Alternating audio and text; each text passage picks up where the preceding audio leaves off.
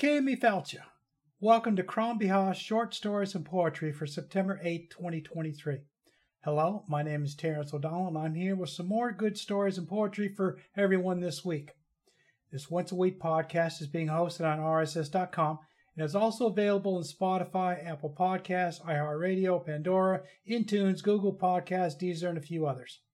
A little about me. I'm a senior citizen of Irish descent and a self professed Seanachait, a Gaelic storyteller. I want listeners to feel like we are sitting under the village oak tree, Crann Bethadh, which translates to the tree of life. While here together, I will read to you fictional stories and poetry from writers I have found in Medium.com, including some of my own stories on occasion. Some are scary, some are very thoughtful and soul searching, others are just plain fun. This podcast is free to subscribe to all who care to listen if you're using mobile apps. In order to listen to and read the accompanying newsletter and Medium, you will need to sign up for a subscription. I offer the newsletter free for one month in Substack, then they get paywalled. If you just want to listen on a web browser with no financial obligations and don't care about reading the stories and poems, you can listen on my website at www.kranbiha.com. I do have a donations tab on the RSS.com webpage where the show is hosted to support my work, much like passing the hat at the end of my visit to your digital village. My goal is to entertain you with good stories and poetry from writers around the world that will spark your imagination, and hopefully they'll stay with you for a wee bit after we part for the day. So now my first bit of stories here. Uh, I've got an actual live one for you. I did a live interview reading with one of my friends up in Massachusetts, Bruce Coulter. Uh, he writes a lot of family stuff. Uh, he does a lot about his photography and his family, um, health issues, things like that. Uh, family, what I call family stuff. But uh, that I'll I'll hold off and I'll uh, let you listen to that one at the end. Meanwhile, I've got a kind of a scary story for you to start things off today. It's called "There's a Pea Under the Bed and She Can't Sleep" by Nevena Paskaleva. I'm like the princess and the pea, Claire said. She sat with her hands folded on her chest. Her gaze was fixed on him. He has to understand. Darren smiled. A 40 year old, insanely rich guy who was in the car business and loved cars. He kept three in the mansion that would become hers as well when they married. The fourth car, his favorite McLaren, was now parked outside the cafe. The color of the car was dark green, just like Darren's eyes. Darren's eyes contrasted with his pitch black hair. His marble white complexion contrasted with the black clothes he loved to wear. Darren was a sexy creature full of mystery. That's why Claire loved him. His money was not a bonus, but an inconvenience. She had to somehow put up with it. The princess and a pea, he repeated, and sipped at his cream coffee, like from the fairy tale? Darren wasn't a stupid man either. Yes, exactly, her brow furrowed. She probably looked ugly right now, but he had to understand. You know, I don't care about riches and luxury. I've told you I can live in a cabin all my life. Come on, babe. We've already had this conversation. So I'm really not picky at all, but there's something I can't stand. What is it? Unsmooth surfaces. His black eyebrows formed two high, perfectly round arcs. What? Yes, in my apartment, everything is flawlessly polished beds, tables, chairs, even the floor. If I feel a bump, I go crazy. So, in your house, you should make sure everything is polished too.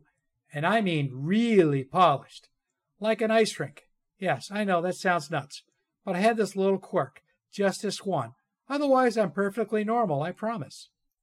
Claire could feel the sweat trickling down her back under the flowery summer dress. Here, I said it. I told him about my mental condition. Now I'm going to lose him. Darren's eyebrows slowly relaxed. He sipped at his coffee again, and his smile widened.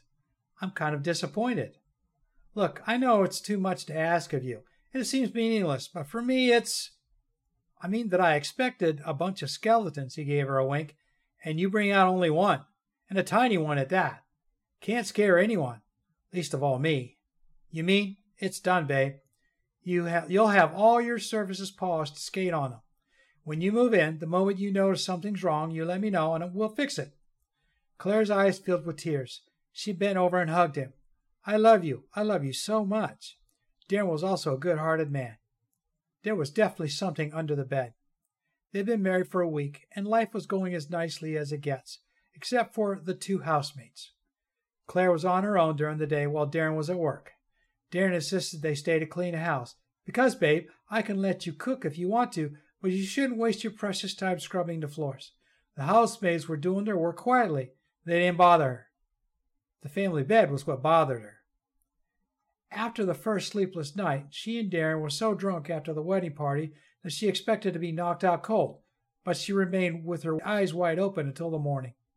She had thoroughly checked the mattress and the wooden surface underneath. Both were perfectly even. She looked and looked, but couldn't spot even the slightest bulge. First three days, she didn't mention anything to Darren. She didn't want to ruin their lovely impromptu honeymoon.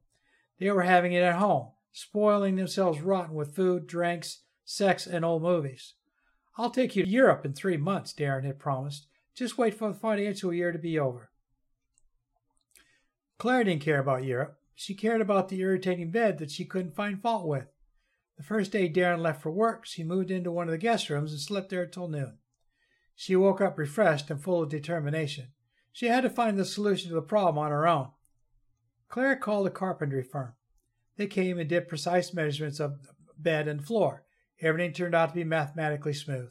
How is that possible? There must be a piece somewhere. I can feel it. Maybe you're imagining it. Maybe your phobia has finally turned into schizophrenia. The carpenters left. Claire didn't know what to think.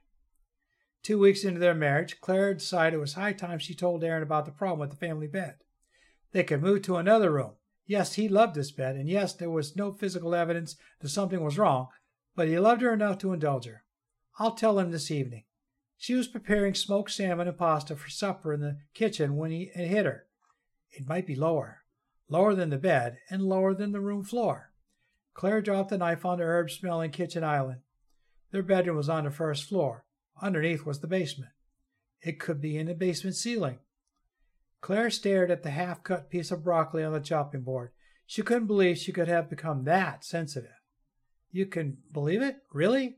then how can you feel a microscopic bump on the bedboards under a thick mattress? Isn't it equally impossible? You've always known your body's different, uncannily sensitive. It's a kind of a gift, right? Or sooner, a cure, because there's nothing good that has come of it so far, only problems. She washed her hands and left the kitchen. The basement was dark and spacious. The ceiling and the floors were covered with wooden boards, and the walls were pure stone. Cold radiated from the stone, reminding her of winter evenings in an abandoned mountain shelter. The basement was empty, save for a few cardboard boxes in one corner. Claire rummaged through them out of vague curiosity and discovered they were filled with Darren's school trophies. Claire took a ladder and examined the ceiling. She saw nothing suspicious. She called the carpentry firm again. The three robust men looked at the ceiling. They measured. They shrugged. Everything's perfect, madam, one of them said. No bulges. Desperation washed over her. They can't just leave. I can't remain here alone, believing that I finally lost my mind. They had to find something, something. The floor, she heard herself suddenly saying. The floorboards. Under them. No, under the stones. What? The second carpenter turned to stare at her. You should remove the boards on the floor, then the stones, and look under them. It has to be there. Madam, are you all right? I thought you were talking about uneven surfaces. Yes, he's right to think I'm crazy, but I can't stop. I can't stop now. Yes, it's exactly what I'm talking about. There's something uneven under the floor stones. It's no longer our job. You need to call the construction workers. I think you should discuss it with your husband first. I won't discuss it with my husband first. The other guys who came worked hard to remove the boards and two of the stones. It took them about an hour and a half. Claire was worried that Darren would come back and see what they were doing, but thankfully he didn't. Thankfully, they saw the corpse hidden under the stones while her husband was still missing, and when he finally appeared, the police were waiting for him at the front porch to arrest him. The corpse was that of a young woman. It was a skeleton now, but the remains of blonde hair and a light blue dress were still visible. Three days after being summoned as a witness, Clara learned that Darren's previous wife had gone missing 20 years ago. Upon her disappearance, Darren inherited a large sum of money which he used to start his car business. Claire briefly saw Darren in court after he was sentenced to life. He walked past her, hands cuffed behind her back, and green eyes sparkling. He smiled and said slowly, Goodbye, Pea Princess. I knew it would take a miracle to find Ellen, and I was calm since I didn't believe in miracles. Well, I was wrong. Claire realized she wouldn't miss his green eyes. She wouldn't miss her gift for sense irregularities either. It vanished right after they discovered the dead woman. And that's the end of her story. And as I said, it's a little bit morbid. Uh, and the next one I have for you is a short poem. It's called I Am a Fallen Leaf by Lark Morrigan. I am a fallen leaf floating on still waters. The tree is no longer where I belong. The winds have declared it so. The still waters say silent, yet they say everything that I've ever wanted to say but never said. The winds circle around me, and I tremor and fear that they will push me even further, but the still waters never let me drown.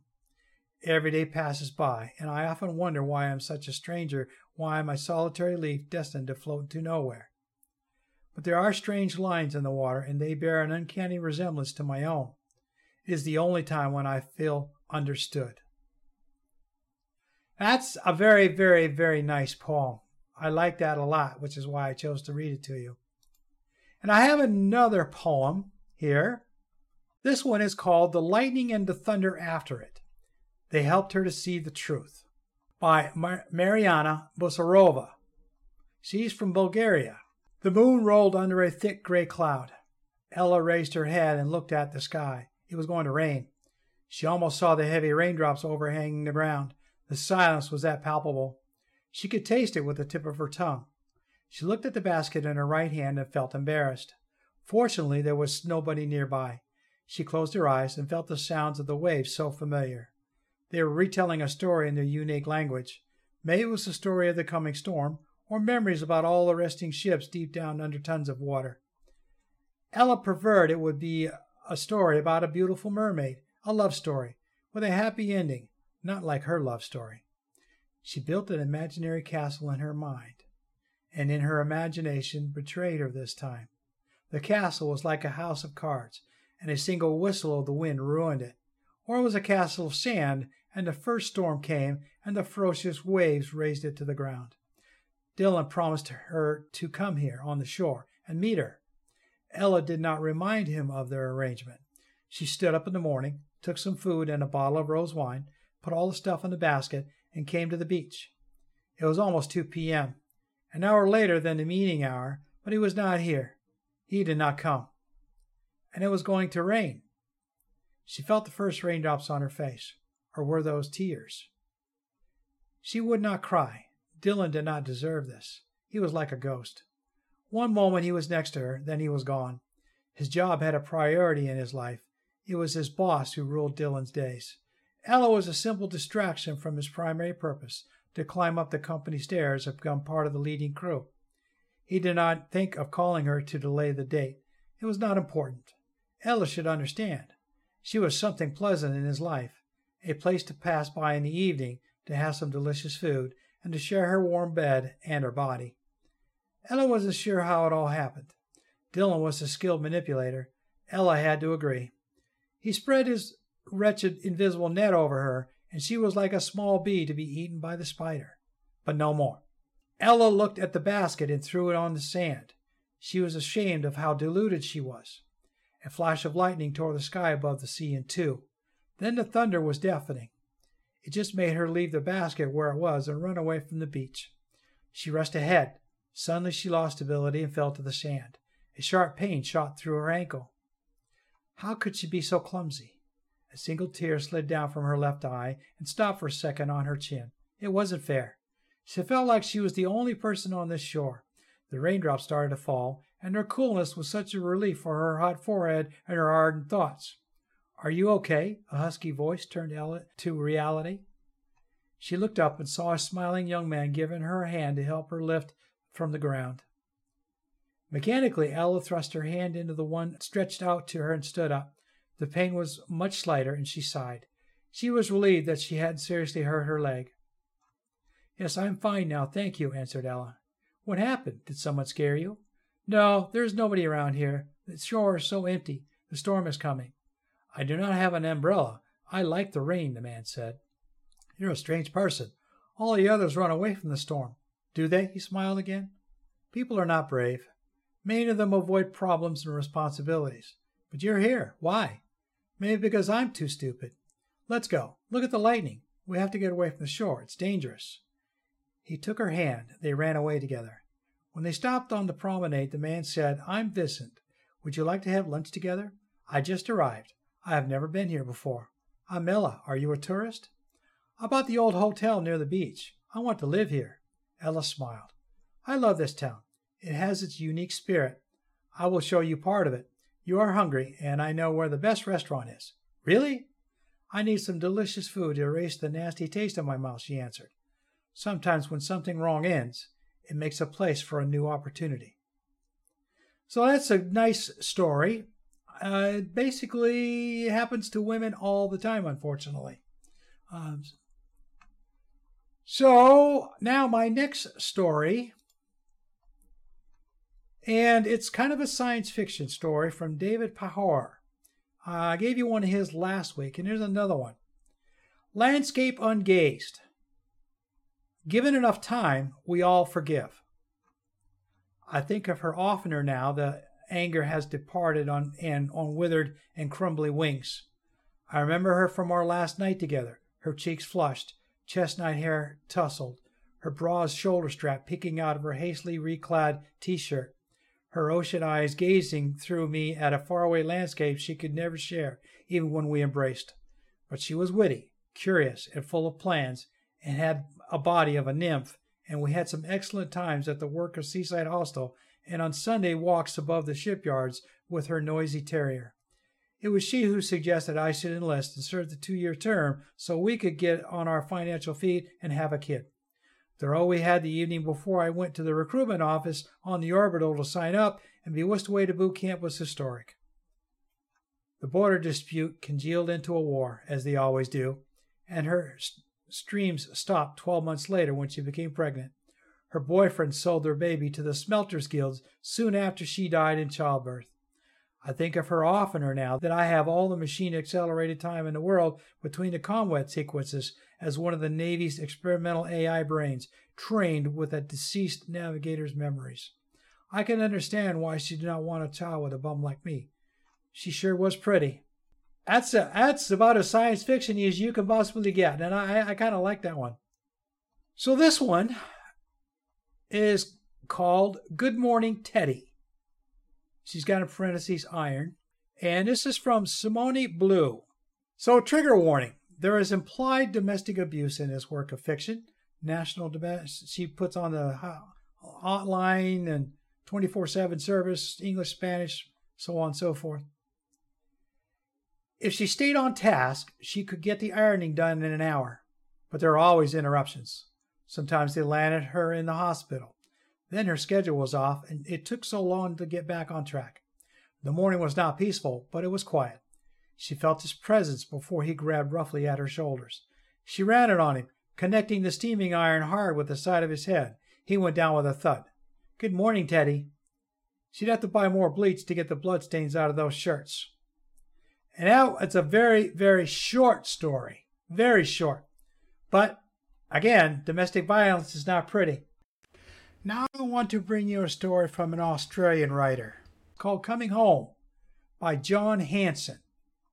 And this one he put in short fiction response to a photo challenge. A wooden sign said Broyles Cemetery. The small private graveyard felt strangely welcoming. The forest just seemed to open into a lovely clearing. It was a little unkempt, but this made it feel less morbid and more like a field as beautiful wildflowers poked their pretty heads above the long grass. A couple of graves were marked by small plaques named Samuel A. Broyles and David John Broyles and their respective birth and death dates.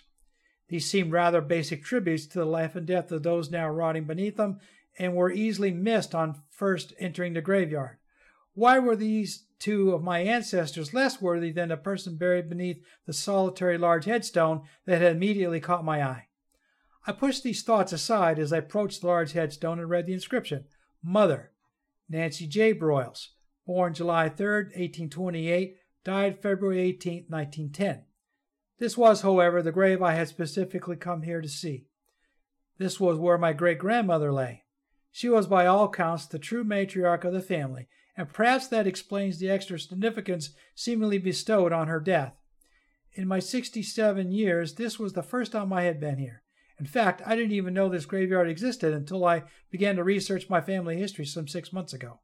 Since that discovery, I have been overcome by a pressing urge to visit this place and see where my ancestors, at least on the Broyle side, lived and died firsthand. I say lived because the cemetery was connected by a short gravel road to a farm that the family owned and called home as they worked the land.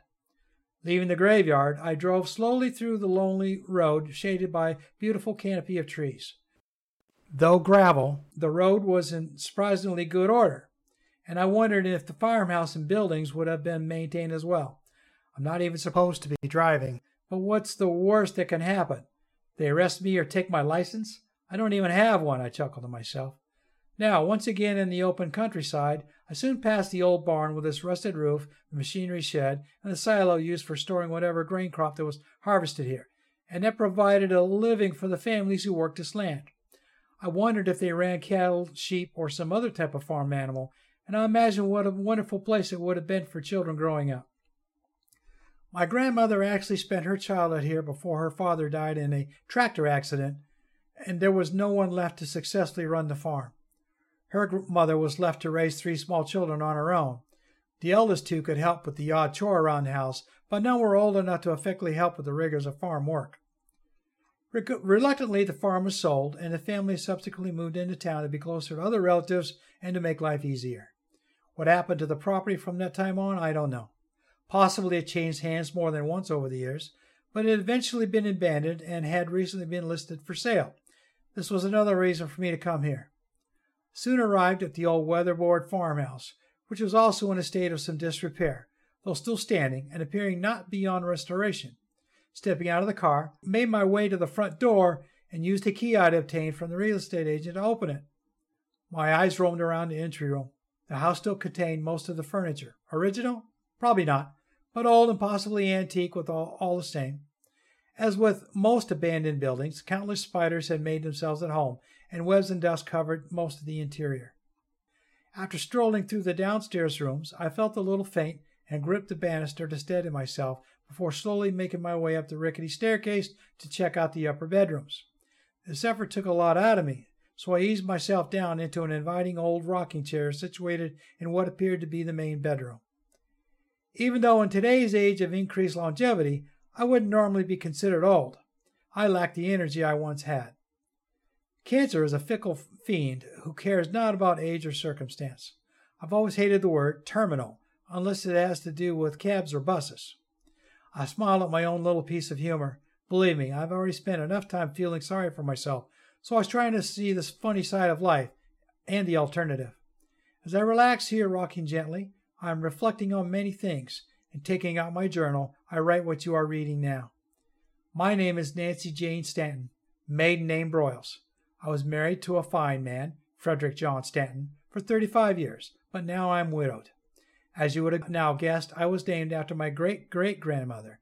Coincidentally or not, today, February 8, 2010, is exactly a 100 years since my dear ancestor passed from this life. I jangle the keys to my house, the one I had just purchased. Happy memories and pleasant scenes are invading my mind as I recline. Closing my eyes for a moment, I see a lake, clear, beautiful, and serene. Somewhere I had been before and loved, maybe as a child. My thoughts are becoming jumbled and vague, blending into each other. I have a daughter. What's her name? Sarah. Yes, that's it. I hope she liked this farm. It'll be a good place to bring up the kids, I think. I've finally come home. And uh, that's the last of that that I'm going to read to you. My last story, as I mentioned before, is Bruce Coulter reading his own story, uh, which I will bring in to you, let you listen to next. I want to welcome Bruce Coulter here today to read his story. He's going to bring us something about families called Growing Old is Easy, Doing It Gracefully Isn't. Uh, Bruce, whenever you're ready, I'll let you go for it.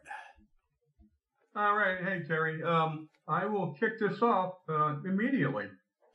Uh, growing old, gracefully or not, has never bothered me. Aging is part of life. Sure, many people are living to get, are living longer thanks to medicine, being thoughtful about our dietary needs and exercising more often than not. But none of us are getting out of here alive. As I've said a time or two, my shoulder has some wear and tear, reminding me about it for the last 30 years. But life goes on. Uh, I've worked a lot of physically demanding jobs.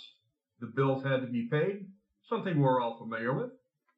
I also had a desk job as a newspaper editor. The only thing physical about that was using my left hand to lift my coffee cup. After being laid off, I worked at an Amazon warehouse for a few months.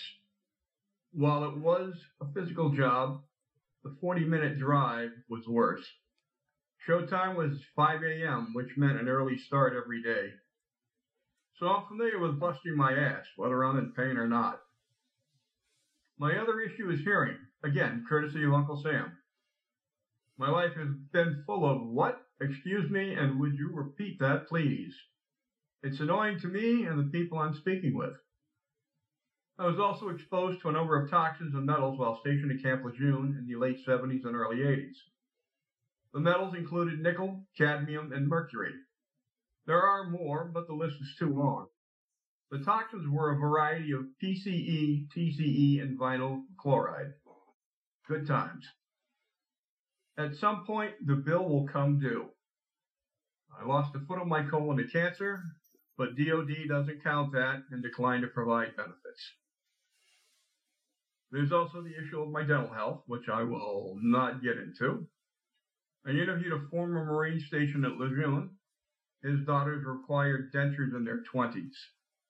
Thousands of others have dental issues, but DoD refuses to acknowledge the problem. For now, that's about it.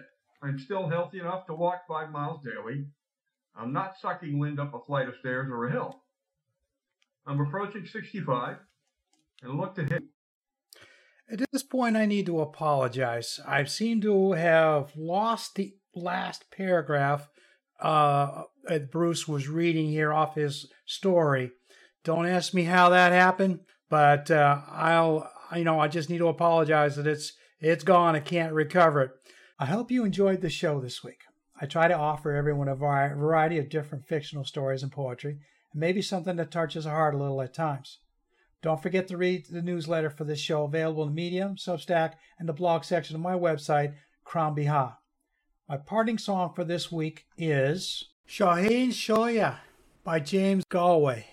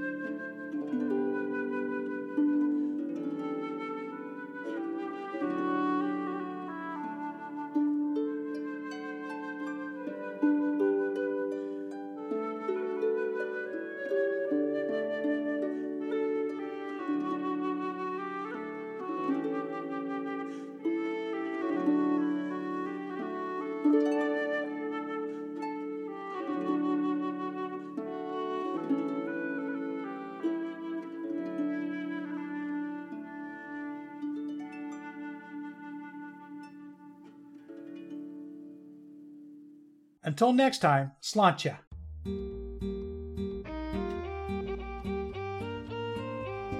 I would like to thank you for listening to the show today. I hope you enjoyed it and you'll return again for another episode of Crann Bethadh Stories and Poetry next week. Share this podcast with your friends and relations, the more the merrier. Search for the Crann Bethadh podcast in your favorite mobile app. I hope I've achieved my goal in helping you feel like we've been sitting under the village oak tree as I try to entertain you today. As a seanchaí, I want to continue to delight you with a story or poem that may bring you a smile or make you think a little after we part for the day. As I say goodbye this week, I wish to leave you with this Irish blessing as you go about your day. May your blessings outnumber the shamrocks that grow, and may trouble avoid you wherever you go. Slán foil, which means goodbye for now in Irish.